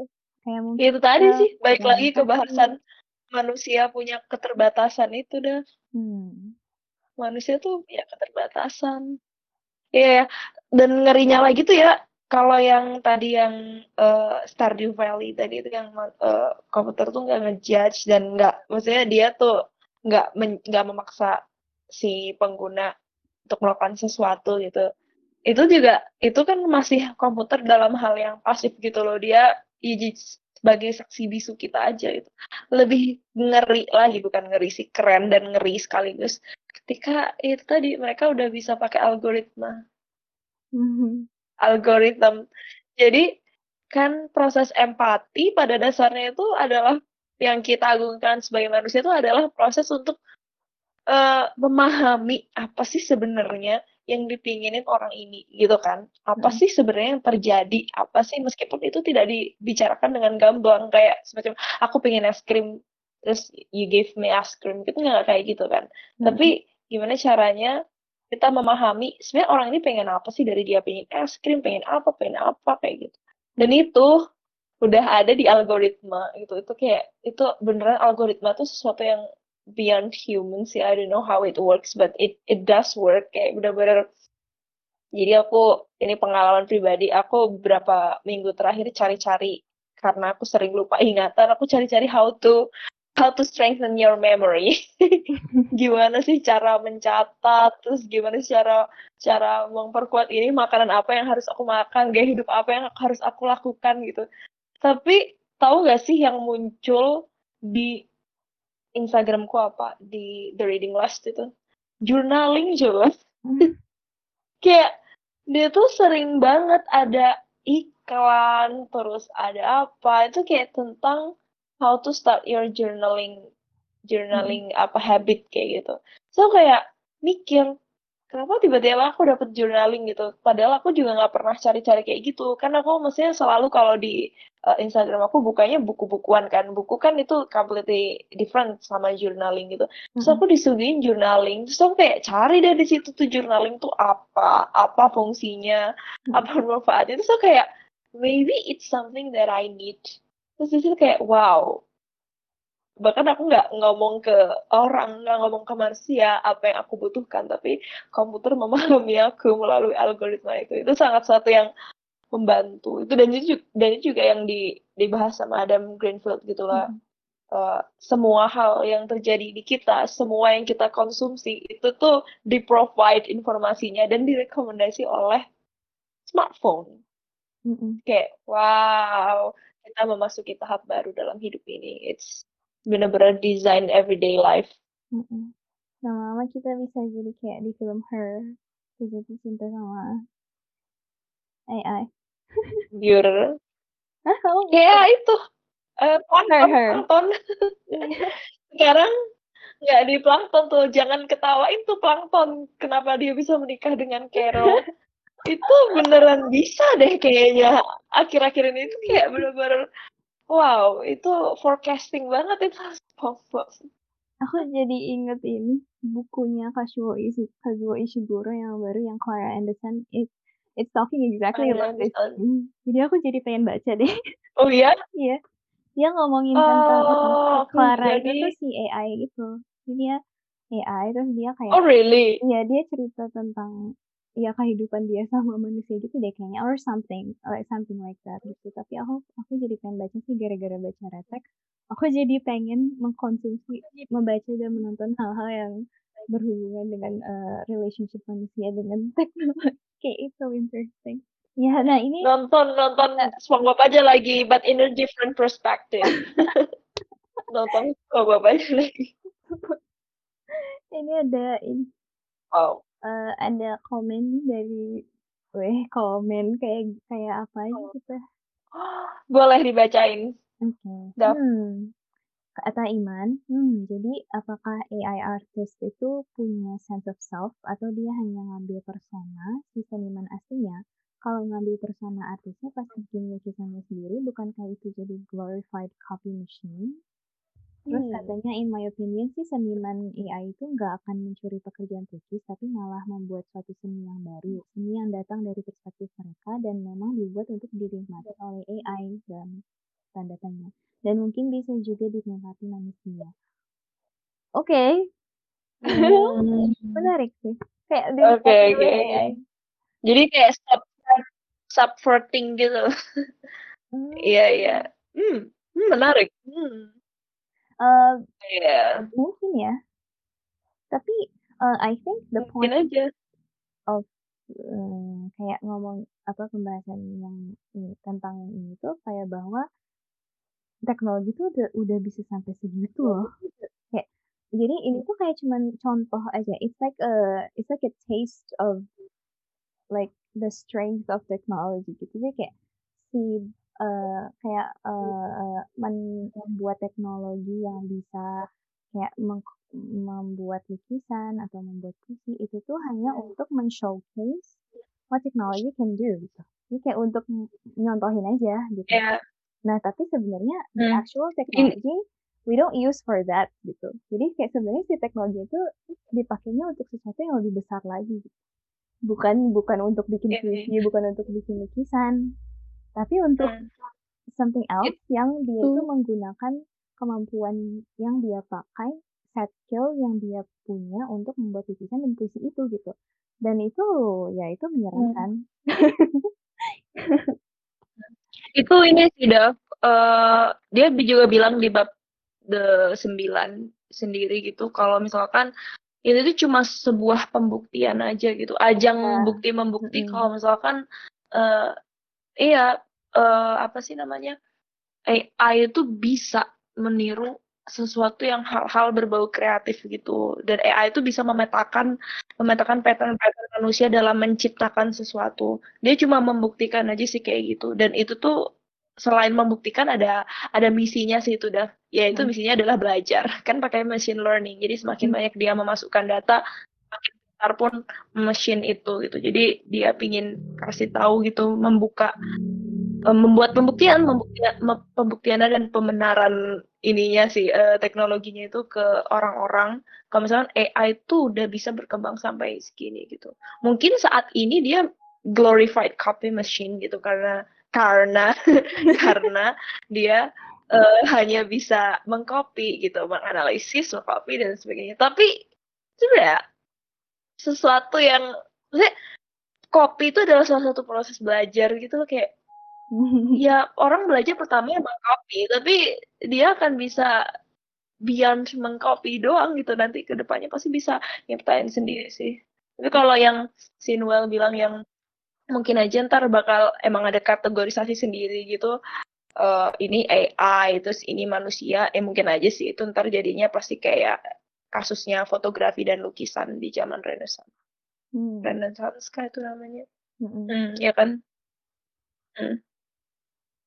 Hmm. fotografi lukisan kayak gitu. Terus mulai berbeda fotografi sendiri lukisan sendiri. Tapi sekarang fotografi tuh fotografi pun dimasukkan ke seni gitu. Ya orang udah mulai menerima aja gitu. Keren. Wah jing jing oh man. Oh keren banget sih aku sama Adam Greenfield ini ya. Sukanya tuh kayak this is a good book gitu. Almost perfect book untuk jadi kritiknya kritiknya teknologi gitu. Era teknologi ini gitu. Ini kritik yang dibutuhkan gitu loh. Ya mungkin banyak kritik-kritik yang lain. Cuma aku belum pernah baca dan aku baru baca ini. Dan kayak ini nih kritik yang bagus untuk teknologi gitu karena dan dan aku suka penulisnya dia nggak sombong gitu loh Dav kayak hmm. dia menyadari bahwa dia nggak akan bisa melawan teknologi dan dia bilang sendiri itu sangat sulit mengkritik sesuatu yang me, me, menawarkan masa depan yang gemilang gitu sulit banget gitu dan kalaupun dilawan kita nggak punya sesuatu yang lebih baik untuk ditawarkan gitu. Dia juga sudah bilang kayak gitu di awal-awal. Apa sih kalimatnya kalau nggak salah dan di bab berapa aku lupa pokoknya itu sangat sulit mm -hmm. uh, mengkritik sesuatu yang cerah gitu. Mm. Tapi itu harus dikritik gitu loh. Mm. Ya sama kayak kapitalisme gitu cerah banget masa depan. Tapi selalu ada uh, selalu ada um, kritiknya di komunisme gitu atau sosialisme semua butuh kritik mm -hmm. aku jadi buku yang kritiknya desain deh kayak yang wah ada orang-orang yang mengglorifikasi uh, keilmuan desain tuh kayak we need design in everyday life to design everything. Kayak desain desain desain ada nggak ya buku yang skeptis tentang desain? Ada kayak, do you really need design? Ada sih pastinya tapi judulnya apa aku nggak tahu. Kalau misalkan ada rekomendasi teman-teman dan Davi bisa drop di book recommendation. Hai, aku baru bisa on cam. Hai, aku Kak. menyimak. Aku ngeliatin ini nih, dari tadi kan aku menyimak kalian tentang AI ya. Terus hmm. apa tentang painting painting gitu ya? Iya. Di hmm. buku itu aku belum baca semua. Tapi kalian ini nggak, um, dia ngasih contoh nggak painting by AI fotonya seperti apa? Enggak, enggak, enggak ada di sini enggak ada enggak ada foto sama sekali. Cuma dijelaskan ada ada deskripsinya sih. Ini semua lukisannya by AI generated. Kalau hmm. dibilang ada jiwanya, aku nggak. Kalau orang nggak bilang ini buatan AI, aku nggak akan tahu ini buatan AI. Dan dia ada harganya ya, 99 dolar. Tapi dia one of kind artwork, lalu dia original. Nanti dia dikasih ininya kopinya ada ada canvas atau apa. Lalu ternyata teman-teman juga bisa nyoba nih generate AI files. Jadi ini namanya transfer knowledge atau transfer image. Jadi kalian punya gambar kalian, lalu kan punya gambar lukisan dari uh, pelukis favorit kalian, nanti dikombine gitu. Nah, um, contohnya yang terkenal mungkin lukisan Starry Night ya. Oke, okay. dan kita bisa generate ya, kita coba generate. Kalian bisa pilih lukisan mana yang kalian mau popular stylesnya apa aja ada banyak. Aku udah coba nih generate ini uh, transfer knowledge dari Steady Night ke foto foto aku lah ya. Asalnya gini nih, pas foto biasa. Lalu hmm. ada pilih kita generate, let's generate. Nanti tadi kan ada ini ya, ada pertanyaan apakah dia punya gaya sendiri? Enggak sih, sebenarnya kalau dari cara kerjanya, dia tuh harus diekspos dulu, ada banyak lukisan gitu sampai dia mengenali pola, baru dia transfer hmm. aja ke situ jadi dia nggak punya skills ya. iya. ya tapi dia mampu dari pola-pola yang dipelajari itu mampu meng menggenerasi gitu mampu menciptakan hal yang baru itu kayak yang di lukisan Rembrandt itu tanpa harus masukin satu-satu dan milih tulisannya itu itu benar-benar lukisan yang benar-benar baru gitu nggak ada sebelumnya kayak gitu iya. keren banget sih Iya, ada cara hmm, Tapi itu pun karena mempelajari si machine learning tadi itu sih. Ini yang menarik nih, generating image from text. Jadi kamu tinggal tulis, ah aku ingin gambar illustration of a baby can radish into two walking dog. Nanti AI mengenerate, dia menghayal. Gak usah ambil kertas, gak usah oh ambil oh tangan, gak usah pakai tangan. Gak usah. Jadi. Kamu baca kamu bilang, an armchair with the shape of an avocado langsung dia buatkan. Tapi ini gampang banget kalau buat Oh my god. Wah, ini sudah beyond banget. Salah satu dosen kita itu pernah dosen BP ini pernah ngomong uh, bahwa um, beliau nggak kurang setuju sama kalau misalnya uh, ketika kita dalam dalam proses mendesain yang pen, yang biasanya banyak gambar pakai tangan gitu terus kayak semuanya ya kita kerja sendiri itu dikerjakan sama AI gitu. Ada bantuan AI dia uh, beliau tidak setuju. Karena karena? beliau ngerasa bahwa ya seperti sama dengan Greenfield gitu kan seperti sama seperti yang dibahas sama Greenfield bahwa ada yang hilang gitu dari ketika kita memberikan semua itu kepada AI ya di kita dan di kehidupan kita dan di apa sih ya everyday life of manusia itu jadi ada yang hilang gitu. Entah itu di di eksteriornya juga di interiornya gitu. Nah jadi alasannya sama kayak gitu juga. Terus uh, aku ngelihat apa contoh-contoh dari Eka itu aku jadi tadi tuh aku jadi kepikiran jadi kalau di buku ini tuh bener-bener ini kan kayak si sebenarnya yang yang ditekanin banget yang juga diulang-ulang sama sama si Bapak Greenfield ini tuh tentang lebih ke eh apakah itu politik? Aku nggak tahu sih tapi kayak yang yang dia kritik itu tuh bener-bener si orang-orang teknologinya. Jadi kayak ada nih di balik hmm. teknologi itu ada orang yang membuatnya orang yang membuatnya ini hmm. ilah yang dia kritik juga gitu sebenarnya kayak um, hmm. kayak bahwa misalnya mereka nih uh, sekarang ada AI ada ada machine learning ada segala macam nah itu tuh uh, dan dia tuh selalu mengadvance apa ya membuat terus membuat apa ya meng, mengembangkan terus teknologinya agar agar apa agar uh, pada akhirnya pekerjaan kita misalnya pekerjaan manusia itu bisa dilakukan sama sama robot gitu kan sama komputer. Yang mana itu nanti akan menggeser semua pekerja gitu kan. Kayak udah ya udah baik pekerja gitu. Kita punya pekerja yang lebih jauh lebih dia nggak pernah capek dia nggak dia nggak minta hmm, gaji kenaikan gaji dia nggak minta uh, nggak minta pensiun, nggak minta istirahat, nggak minta apa-apa, nggak perlu dikasih hmm. makan, hmm. dan dia selalu apa ya top performance gitu. Dan ya pokoknya akhirnya mereka ini sedang membuat teknologi sebagai entitas yang sebagai laborer, pekerja yang perfect gitu. Dan itu kan sangat menggiurkan ya. Kalau aku sebagai CEO gitu sebuah company, aku mau ya aku mau lah gitu. Kayak kalau misalnya aku punya pekerja yang perfect kayak gitu like aku pasti bakal jadi rich banget. Aku pasti bakal jadi sukses banget gitu kan. Kayak wah jadi aku tuh dan di buku ini tuh dia sangat ini kan berkali-kali ngomong tentang itu kan. Kayak kan uh, kita harus mikir gitu.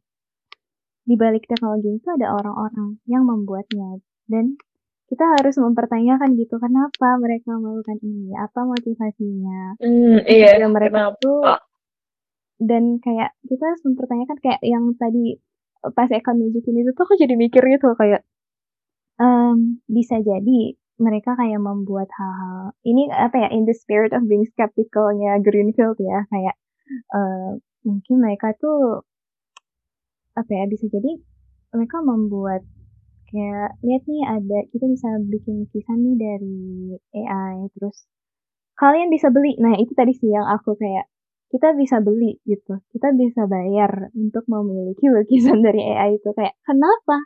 Uangnya ke mana? Pertama uangnya ke mana? Buat apa? Terus kenapa kita jadi bisa membeli gitu? Kayak kalau misalnya kita bisa beli berarti kan ada ada marketnya.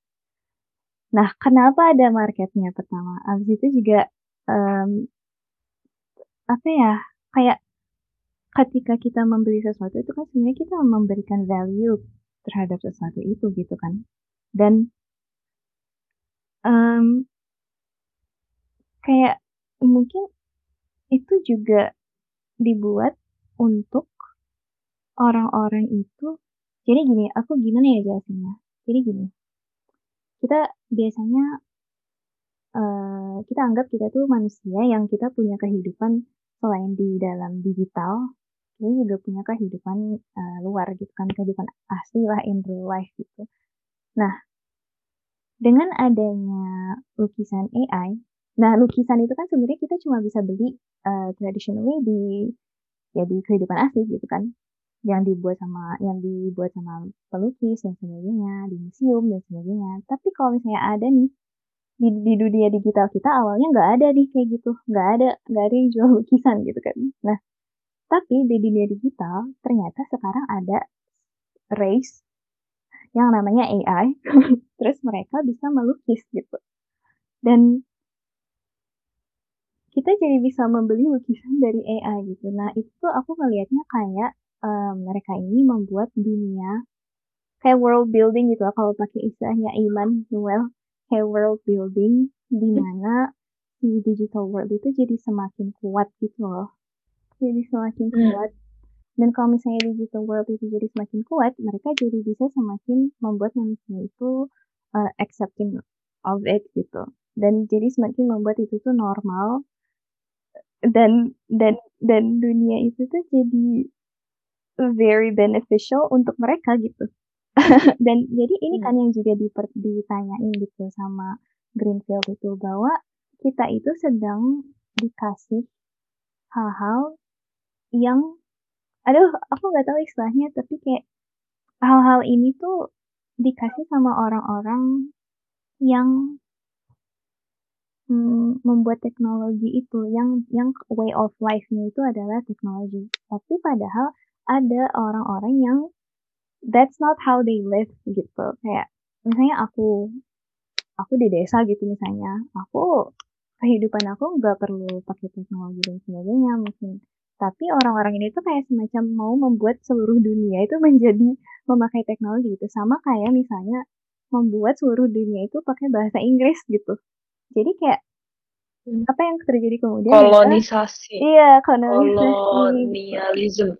Iya, hmm. dan ya itu lah jadi kayak ya kayak bahwa apa ya not everyone wants to live that way gitu. Tapi orang-orang ini yeah. tuh me, me, menyuguhkan teknologi itu sebagai hal yang inevitable gitu. It's something that everyone hmm. has to accept gitu. Everyone has to use gitu. Kayak hal enggak. Dan mungkin enggak gitu gitu nah itu sih kayak apakah kita mau gitu di digiring gitu sama orang-orang ini gitu untuk me, kepada hmm. uh, kehidupan yang yang mereka desain gitu itu sih sebenarnya apa ya menariknya yang Greenfield itu benar apa ya kayak jadi dia menentang ya, dia gitu. menentang atau dia apa Bukan menentang sih. Tapi dia mempertanyakan gitu kayak dia skeptis, dia hmm, mempertanyakan. Hmm, questioning. Itu ada kalau nggak salah di bab 8 machine learning. Ya, aku juga lagi buka-buka tapi nggak aku baca. Itu dia bilang sendiri gitu. Kalian jangan lupa nih kalau teknologi itu diciptakan oleh oknum, maksudnya diciptakan oleh para developer ada gitu. orang para penggerak iya. pencipta. Dan jangan kira mesin yang kalian anggap sebagai transparan dan uh, tanpa lelah dan jujur tanpa apa sih namanya uh, tanpa subjektivitas kayak manusia itu nggak lepas dari bias gitu. Teknologi do have bias. Dia bilang kayak gitu kan kalau nggak salah.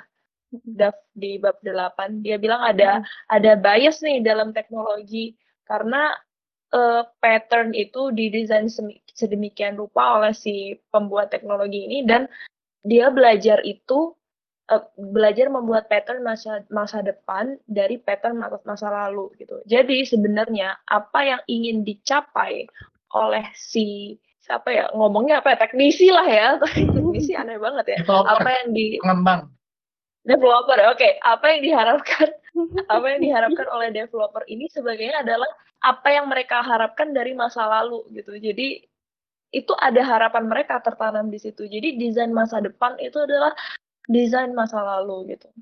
Ya, ya apa yang dia harapkan dari masa lalu. boleh dibiarkan developer itu bekerja sendirian. Dan apa ya, kenapa teknologi berkembang? Karena salah satunya orang-orang terus berhayal kan. uh, developer berhayal katakanlah inovator tuh berhayal oh bagusnya future tuh gini ya gitu ya dan itu tidak lepas dari jualan itu Iya. adalah Hmm. menurut aku ya menurut aku industrial 4.0 uh, internet of things lalala itu sebenarnya kata-kata dagang aja yang memang dibangun Exactly. Hmm. itu udah lama kok Exactly. Tek- Ada misi lain di situ. teknologi udah lama kok uh, apa teknologi IoT itu sudah diterapkan di industri udah 20 tahun yang lalu itu udah ada jadi sensor dipasang ngirim data ke ini terus connect melalui jaringan itu udah lama banget di industri tambang mas dan seterusnya cuman sekarang di add another buzzwords dengan konsep yang lebih luas gitu kan kayak gitu gitu terus ya machine learning juga kan adalah statistik yang lebih bumbu gitu. Sebenarnya ya maksud yang aku yang bilang adalah di di antara perkembangan teknologi juga didorong oleh orang yang ingin dagang, developer, pengembang, inovator yang memang ingin berbisnis. Dan mereka akan terus menciptakan inovasi-inovasi baru yang seolah-olah kita butuh supaya kita membeli lagi produk mereka dan seterusnya. Padahal belum tentu butuh. Mm-mm. Iya, benar banget. Kayak aku aku pernah ketemu dan ngobrol sama Ricky Elson yang bikin mobil listrik itu. Oh, Memang kadang-kadang nah aku KP di sana lah ya satu bulan. padahal aku nggak Um, kenal itu siapa. Ya, ada seseorang lah ya yang yang memang inovator juga. Terus yang menurut dia harusnya sih bukan people lead by technology, tapi technology lead by people gitu. Jadi lead by society. Kita butuhnya apa? Udah kita bikin segitu aja nggak usah lebih lebih dari itu. Jangan serakah ya. Nah, itu kayak bijak uh, hal Hah? ya, contohnya apa ya? etika Contohnya- kebijakan. Contohnya gini, ada dia menerapkan kincir angin lah. ya. Dia menerapkan Hmm. kincir angin di kepulauan di Maluku. Di sana, oh di NTB di bawah gitu. Di sana, di sana nggak ada listrik sama sekali. Nah jauh lah karena negara kepulauan. Dia, mereka bilang, bapak saya tidak bisa melakukan pemesanan jual beli sayuran saya karena HP saya hanya bisa bertahan sekian jam. Saya harus ke kota dulu turun tiga jam, baru ngecas, habis ngecas balik lagi itu naik lagi. Nah eh, di sana setelah dibuatkan kincir angin itu dibatasi kincir anginnya itu kapasitasnya untuk secukupnya buat ngecas HP aja dan listrik malam hari sengaja dibuat seperti itu. Hmm. Eh, Padahal sebenarnya bisa lebih dari itu ya. tuh. Sebenarnya bisa lebih, Hmm. tapi dibatasi seperti itu dan kalau lebih dari itu dipakainya jadi rusak. lah. Mm. Nah singkat cerita orang-orang sudah implementasi, mereka teleponnya jadi nyaman dan seterusnya.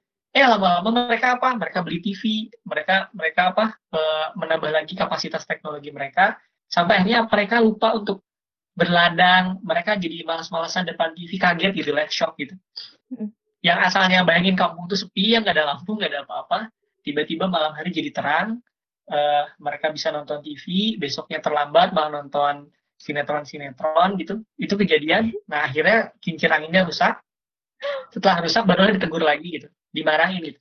Hmm. Ya, ini salah Anda, kenapa Anda menggunakannya berlebihan?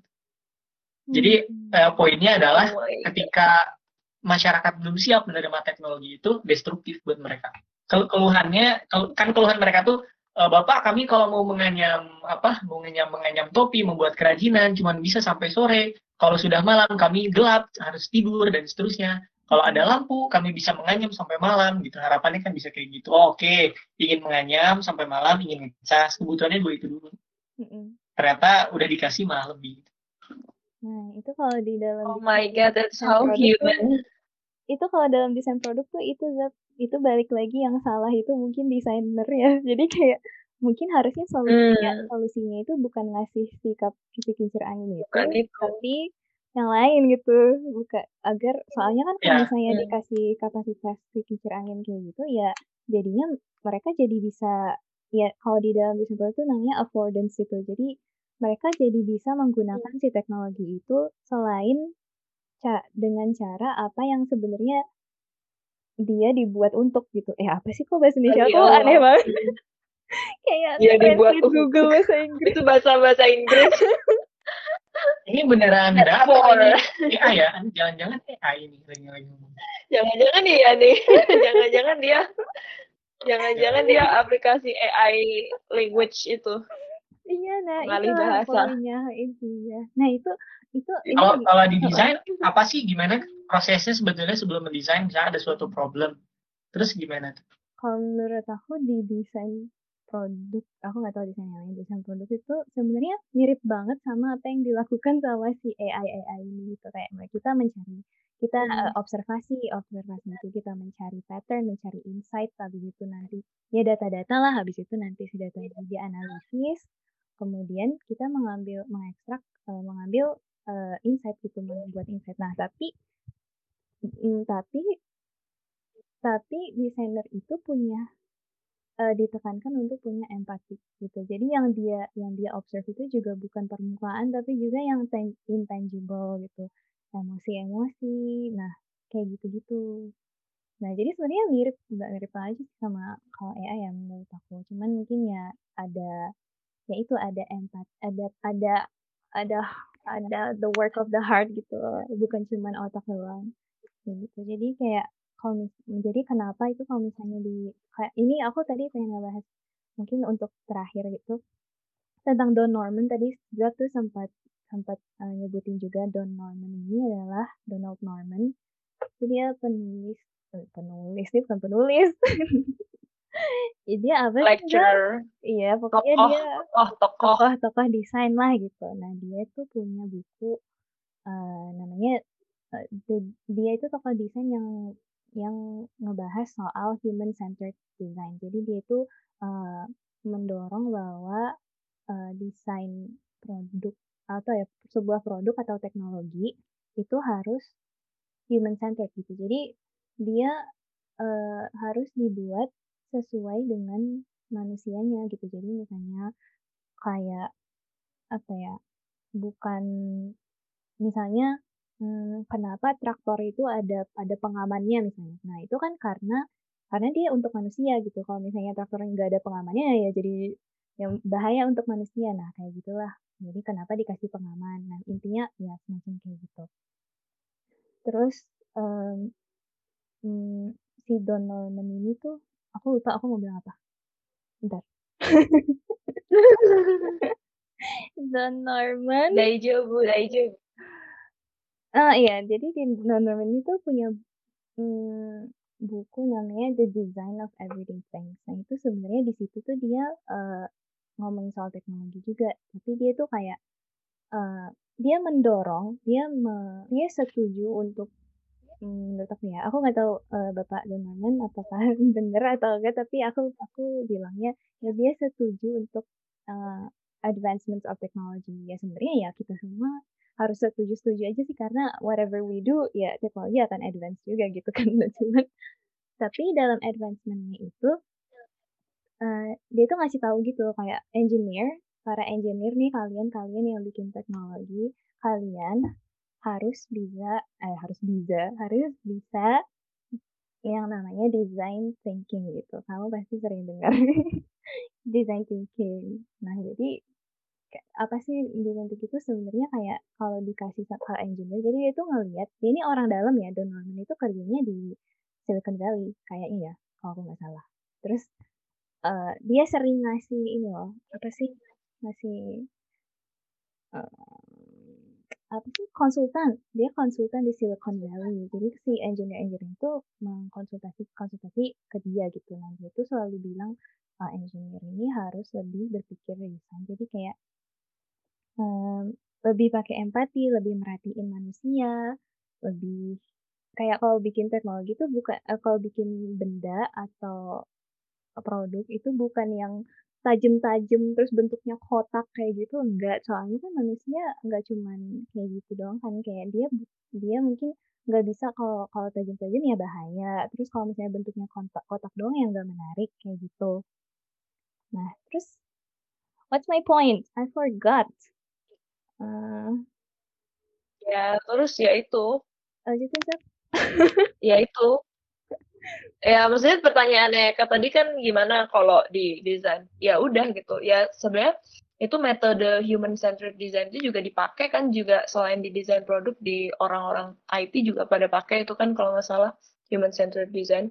Ya gitu aja sih pokoknya tergantung ya kita mendesain pada dasarnya mendesain tuh hanya mendesain produk tuh hanya produknya doang tapi sebenarnya prosesnya juga panjang dan itu bisa diaplikasiin di uh, keilmuan ke, keilmuan lain gitu. Mungkin kalau dalam kasusnya Eka tadi tuh ya um, ya bagaimana cara mendesain uh, si apa sih tadi tuh? Kincir angin atau kincir air ya? Aku kok lupa. Angin? Angin angin. Ya ya ya itu ya ya diberi batasan gitu. Tapi kalau itu kan batasannya kan uh, mungkin masih sebatas oh ya udah dikasih kapasitas yang kecil aja biar mereka nggak bisa pakai banyak gitu tanpa mempertimbangkan adanya kemungkinan kreativitas yang tumbuh dari orang-orang itu sendiri. Kalau mereka itu ternyata bisa ngakalin itu juga gitu. Ya ada cara yang mungkin lebih bijak gitu sih mungkin dari memberikan itu. Karena itu kalau dalam proses desain itu uh, desainnya cuma pertimbangannya konsiderasinya cuma sampai uh, during gitu. Jadi ada pre, ada ada pre, ada during, ada post. Itu mungkin bisa dipikir sampai post gitu. Tapi aku juga nggak tahu contohnya apa gitu. Kalau dalam desain produk mungkin kalau singkat aja gitu. Jadi uh, simply tempatnya itu dibuat sempit gitu atau dibuat nggak nyaman atau atau apa gitu. Jadi orang-orang nggak ada yang nongkrong di spot listrik atau apa. Eh ini kalau kalau wifi ya, misalkan ada kayak wifi gitu. Jadi wifi itu di sekitar tempat wifi itu nggak dibuat ada tempat duduk atau apa gitu. Jadi orang nggak pakai wifi lama-lama di sana karena mereka harus berdiri dan orang berdiri ada batasnya. DSB, DSB, DSB gitu sih mungkin. Iya. Nice. Iya. Keren. Itu tadi menarik banget sih yang hmm, sebenarnya belajar itu itu itu pembelajaran seumur hidup. Iya. Yang Sulit banget tau di Indonesia, soalnya kita itu orangnya pintar-pintar banget. Kita tuh kreatif, kayak apa pun bisa gitu. Sandal bisa jadi tripod dan lain sebagainya gitu ya. Dikasih jembatan apa? Dikasih jembatan penyeberangan jalan jadi jemuran baju gitu. Iya, orang Indonesia. Dan aja, emang desain di Indonesia tuh effortnya harus lebih. Dan kalau menurut aku solusinya justru bukan di produknya itu, Kak. Tapi bagaimana cara menuju produk itu gitu. Di di apa ya di sistemnya gitu. Mungkin aja. Jadi kayak mungkin aja um, kincir aku nggak tahu sih kayak kincir angin kincir air gimana. Kincir airnya itu dikasih batasan berputar hanya tiga jam atau gimana gitu. Memang harus kayak gitu. Hmm. Atau justru ada orang yang mengawasi di sana. Wah, jadinya kalau malah kayak gitu. Hmm. Ya begitulah negeriku. Pintar dan lucu. Iya. Eh, malah keluar bahasanya dari radical technologies, tapi masih mirip-mirip sih. Iya. Nah, itu menarik sih yang tadi ya kau bilang bahwa ya ya intinya mereka tidak apa ya orang-orang yang membuat teknologi itu tidak bisa dibiarkan sendiri gitu loh. Kayak kita harus Iya iya. ya itu uh, itu tadi poin aku kenapa mengambil Don Norman itu karena eh, si Don seperti misalnya si Don Norman ini dia mencoba untuk uh, meng, menggiring bukan menggiring mendorong uh, engineer ini untuk uh, punya untuk bisa berpikir seperti desainer juga gitu. Jadi kayak yaitu it's oh, apa ya one way untuk membuat uh, para engineer ini tidak dibiarkan bekerja sendiri gitu kan ya. Itu menarik sih Hmm. Itu sebetulnya hmm. lebih bukan ke engineer-nya, karena tugas engineer memang hanya membuatnya. Mereka tuh kuli tuh. Hmm. Engineer, coding, uh, orang yang coding itu tuh seperti kuli yang menumpuk batu bata, tapi bangunan apa yang mau dibuat itu memang ada ada yang lain ya, ada posisinya, ada solution oh. arsitek, ada solution, dan hmm. pengaruh juga dari pemilik projectnya. Dan si pemilik project inilah yang bertanggung jawab untuk menginclude orang desainer di sana dan uh, subject matter expert. Yes uh, awareness ini harusnya di, di di apa digaungkannya pada pada politician atasan-atasan dan para pemilik perusahaan yang yang sebenarnya mereka yang bertanggung jawab lebih. Yes. Dan itu persis yeah, banget. Ya. Iya, itu persis banget sama apa yang si Adam Greenfield ini ngomong bilang gitu bahwa ya kita harus kita sebagai maksudnya selama ini si teknologi-teknologi itu dibiarkan kita mem, kita basically membiarkan mereka gitu loh kayak mereka bikin-bikin aja menurut apa men, eh, apa menurut value mereka sendiri menurut misi visi misi mereka sendiri untuk mencari uang dan sebagainya atau untuk ya mengkoloni kolonialisasi atau sebagainya nggak tahu ya kita kayak mereka punya agenda sendiri. Nah kita sebagai orang luar orang lain gitu ya kita harus kita harus apa ya mempertanyakan mereka dan kayak memberi memberi apa ya memberikan suara kita juga gitu. Kita kayak karena kita nggak bisa kayak hidup misalnya cuman kayak akhirnya pada akhirnya orang-orang yang ini aja gitu yang dengan pemikiran mereka sendiri gitu yang yang uh, mendesain kehidupan kita gitu. Padahal kehidupan itu bukan cuma milik mereka sendiri gitu kan. Nah itu sih intinya dari buku ini. Menurut aku Keren. keren banget sih Oke, baik kita udah menutup kali ya sampai sini aja. Atau Zap ada yang mau dibahas lagi? Oh, masih banyak sebenarnya pingin dibahas, tapi kalau terlalu lama ter ini ini karena ini asik banget loh. Ini tuh kayak bener-bener bukunya tuh penuh dengan kontemplasi dan perenungan dan lain sebagainya. Asik banget kalau dibahas sama orang banyak. Sebenarnya ini asik kalau misalkan dibuat diskusi-diskusi kecil per bab per bab gitu maksudnya kayak yeah. ya ya pokoknya yeah. kalau dari ini sih dari penulisannya juga aku su uh, suka nggak ya aku suka sih karena dia terlihat um, dia menggunakan bahasa Inggris yang cukup advance grammar dan sintaks hmm. dan sebagainya yang intelek uh, ya, jadi terima cukup, kasih saya belajar banyak vocabnya juga sangat kaya jadi aku bacanya juga agak tersendat-sendat Okay. Do you have any last words? Apa ya?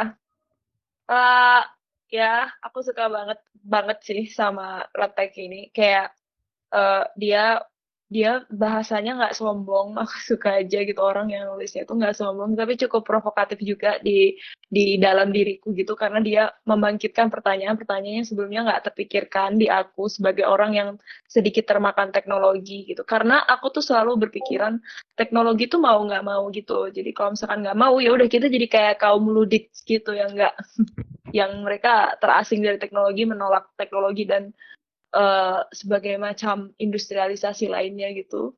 Tapi ternyata ada loh tempat untuk orang yang nggak harus advance teknologi dan nggak harus seperti Luditz juga gitu. Yaitu ya tempat yang sama seperti Adam Green, Bapak Adam Greenfield ini juga yang dia menerima teknologi tapi mengkritisinya juga, tapi juga menerima gitu. Jadi bertindak skeptis saja. Dan menurut aku ini pemikiran yang bagus dimiliki oleh desainer juga dan mungkin teman-teman di bidang lainnya karena ya emang uh, teknologi juga nggak lepas dari dari penggunanya gitu loh. Kalau misalkan penggunanya menunjukkan kritik yang hebat dan uh, apa ya kritik yang hebat juga, nanti teknologi pasti akan berbelok gerakannya, nggak sesuai dengan yang disebutkan tadi, nggak sesuai dengan keinginannya para petinggi semata gitu pemegang kekuasaan, tapi juga bisa ada di tangan kita selama kita buka mata dan aware terhadap how technology works gitu sih. Awesome. Gitu deh menurutku. Iya pokoknya Eka mungkin ada Eka? Ya dari aku sudah cukup terwakili. Nah, boleh dong kak. Kan belum baca bukunya kayak ekspektasi sebelum dan sesudah ikut diskusi gitu mungkin. Kayak atau sebelum baca bukunya ekspektasinya kayak gimana. Terus sekarang kayak setelah mendengar sedikit Ya, ini buku yang agak beda ya dari yang biasa aku baca. Kalau buku yang biasa aku baca tuh, it's about how to do things ya. Kayak misalnya, blockchain. Oke, okay, ini penjelasan blockchain tiga halaman. Sisanya, ini cara bikin jaringannya, ini cara gini, gini, gini, sampai blockchainnya jadi. Ini cara pakainya tutorial ter jadi. Nah, how to make things. Tapi kalau buku ini tuh seperti, ya ini blockchain ya. Terus kalau dari blockchain ini sih bisa jadi gini, tapi kok emang harus gini ya? Terus ini kok gini ya? Jadi ini bukan membahas tentang teknis gitu. Dan ini hal yang baru buat aku. Hmm. jadi bahasan teknologi yeah, yeah. dalam uh, ya cukup cukup inilah ya cukup spesifik. Uh, A B C D machine learning lalala lalala tapi tidak tidak ada satupun yang membahas tentang bagaimana cara membuatnya. Konseptual aja lalu dikomentarin wow wow wow. Dan itu, yeah. itu buku yang beda dari yang biasa aku baca. Hmm. tapi menarik sih ya. Jadi menarik, rasanya kayak mengkritik mengkritik diri diri kita gitu. Hmm. Oke. Okay. Zaf, ada keren Davi. Favorite kita quote bisa Favorite quote. Ada. ada. Sebentar, aku tandain.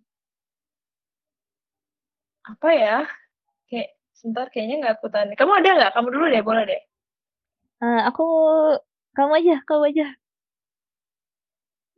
Aku Ini ada banyak sih, cuma yang aku buka dan pertama dapat ya itu bab machine learning, bab 8, bab 8 ya itu kalau nggak salah. Aku pernah post ini di ini juga sih, pernah post ini di Instastory juga. Makanya dia bahas tentang the more people affected by a particular act of automation, the more vulnerable those people those people are and the harder it would be to reverse its effects and the more cautious we should be in enacting it. Sebenarnya ini uh, dia bilangnya automation, tapi ini aku nge-refer ini ke semua radical teknologi yang dia bilang. Semakin kita terpapar teknologi gitu, bahkan semakin kita tuh menjadi manusia yang rentan. Terus uh, kita akan semakin sulit untuk menghilangkan efek-efek yang di, uh, ditimbulkan gitu. Jadi ya kita harus lebih waspada aja dalam mengoperasikan itu. Itu kayak sudah cukup meng mendepik semua isi buku di sini kalau menurut aku. Iya. So, Kayak keren. manusia tuh jadi vulnerable. Mhm. Dan aku loh, Do you have a favorite one? uh, no, tapi aku suka banget. Uh, maksudnya aku bukan no sih banyak, banyak yang aku highlight. Cuman aku nggak bisa menemukan karena kebanyakan, jadi aku nggak bisa pilih satu. Jadi teman-teman baca aja lah bukunya, it's recommended. Walaupun aku belum beres juga, aku pasti bakal beresin sampai akhir. Dan aku bakal nontonin interviewnya Adam Greenfield untuk lebih memahami. Terus tapi aku suka banget di page dedication of the book ini dia nulis gini, for N, the lights on your door to show that you're home. Aku kayak, oh, jadi dia kayak, maksudnya Oh, dia memakai memakai vocab ini loh, vocab teknologi untuk untuk mm, memuji seseorang ini gitu. Kayak, eh bagus banget. For N, the light on your door to show that you're home. Oh. Ya gitulah jadi intinya wah ini dia, ini dia bukan membenci, sih kayak dia bukan membenci atau menentang teknologi benci ya. teknologi. Iya. He's an expert Gimana dia meng- meng- menginvoke something gitu dalam diri kita it. that we should think and being skeptical all the time towards technology. Also being kind. Menurut aku ini bukunya selain dia skeptis, dia juga kayak sangat apa ya? Ya itu tadi yang aku sempat bilang di awal. Dia be- benar-benar kayak kelihatannya peduli secara tulus gitu loh. Like genuinely care for people and the well-being of humans gitu. Kayak bukan cuma orang yang Hmm. jadi dia tuh bener-bener ya peduli lah kayak kelihatan gitu dari tulisannya.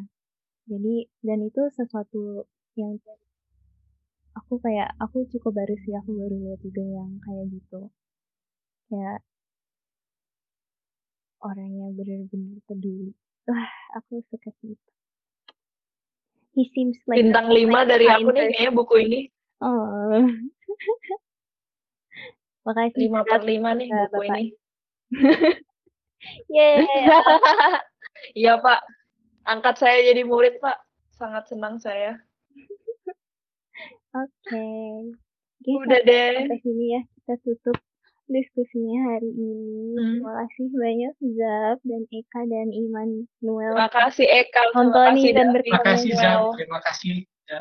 Abis itu kita mau baca buku Merahnya Merah oleh Iwan Simatupang. Jadi kita bakal mulai baca tuh tanggal 4, Pak 19 ya?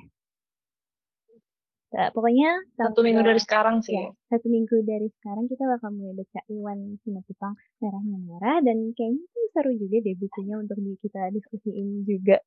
Jadi buat teman-teman yang mau ikutan silahkan langsung beli bukunya dan kita baca bareng-bareng.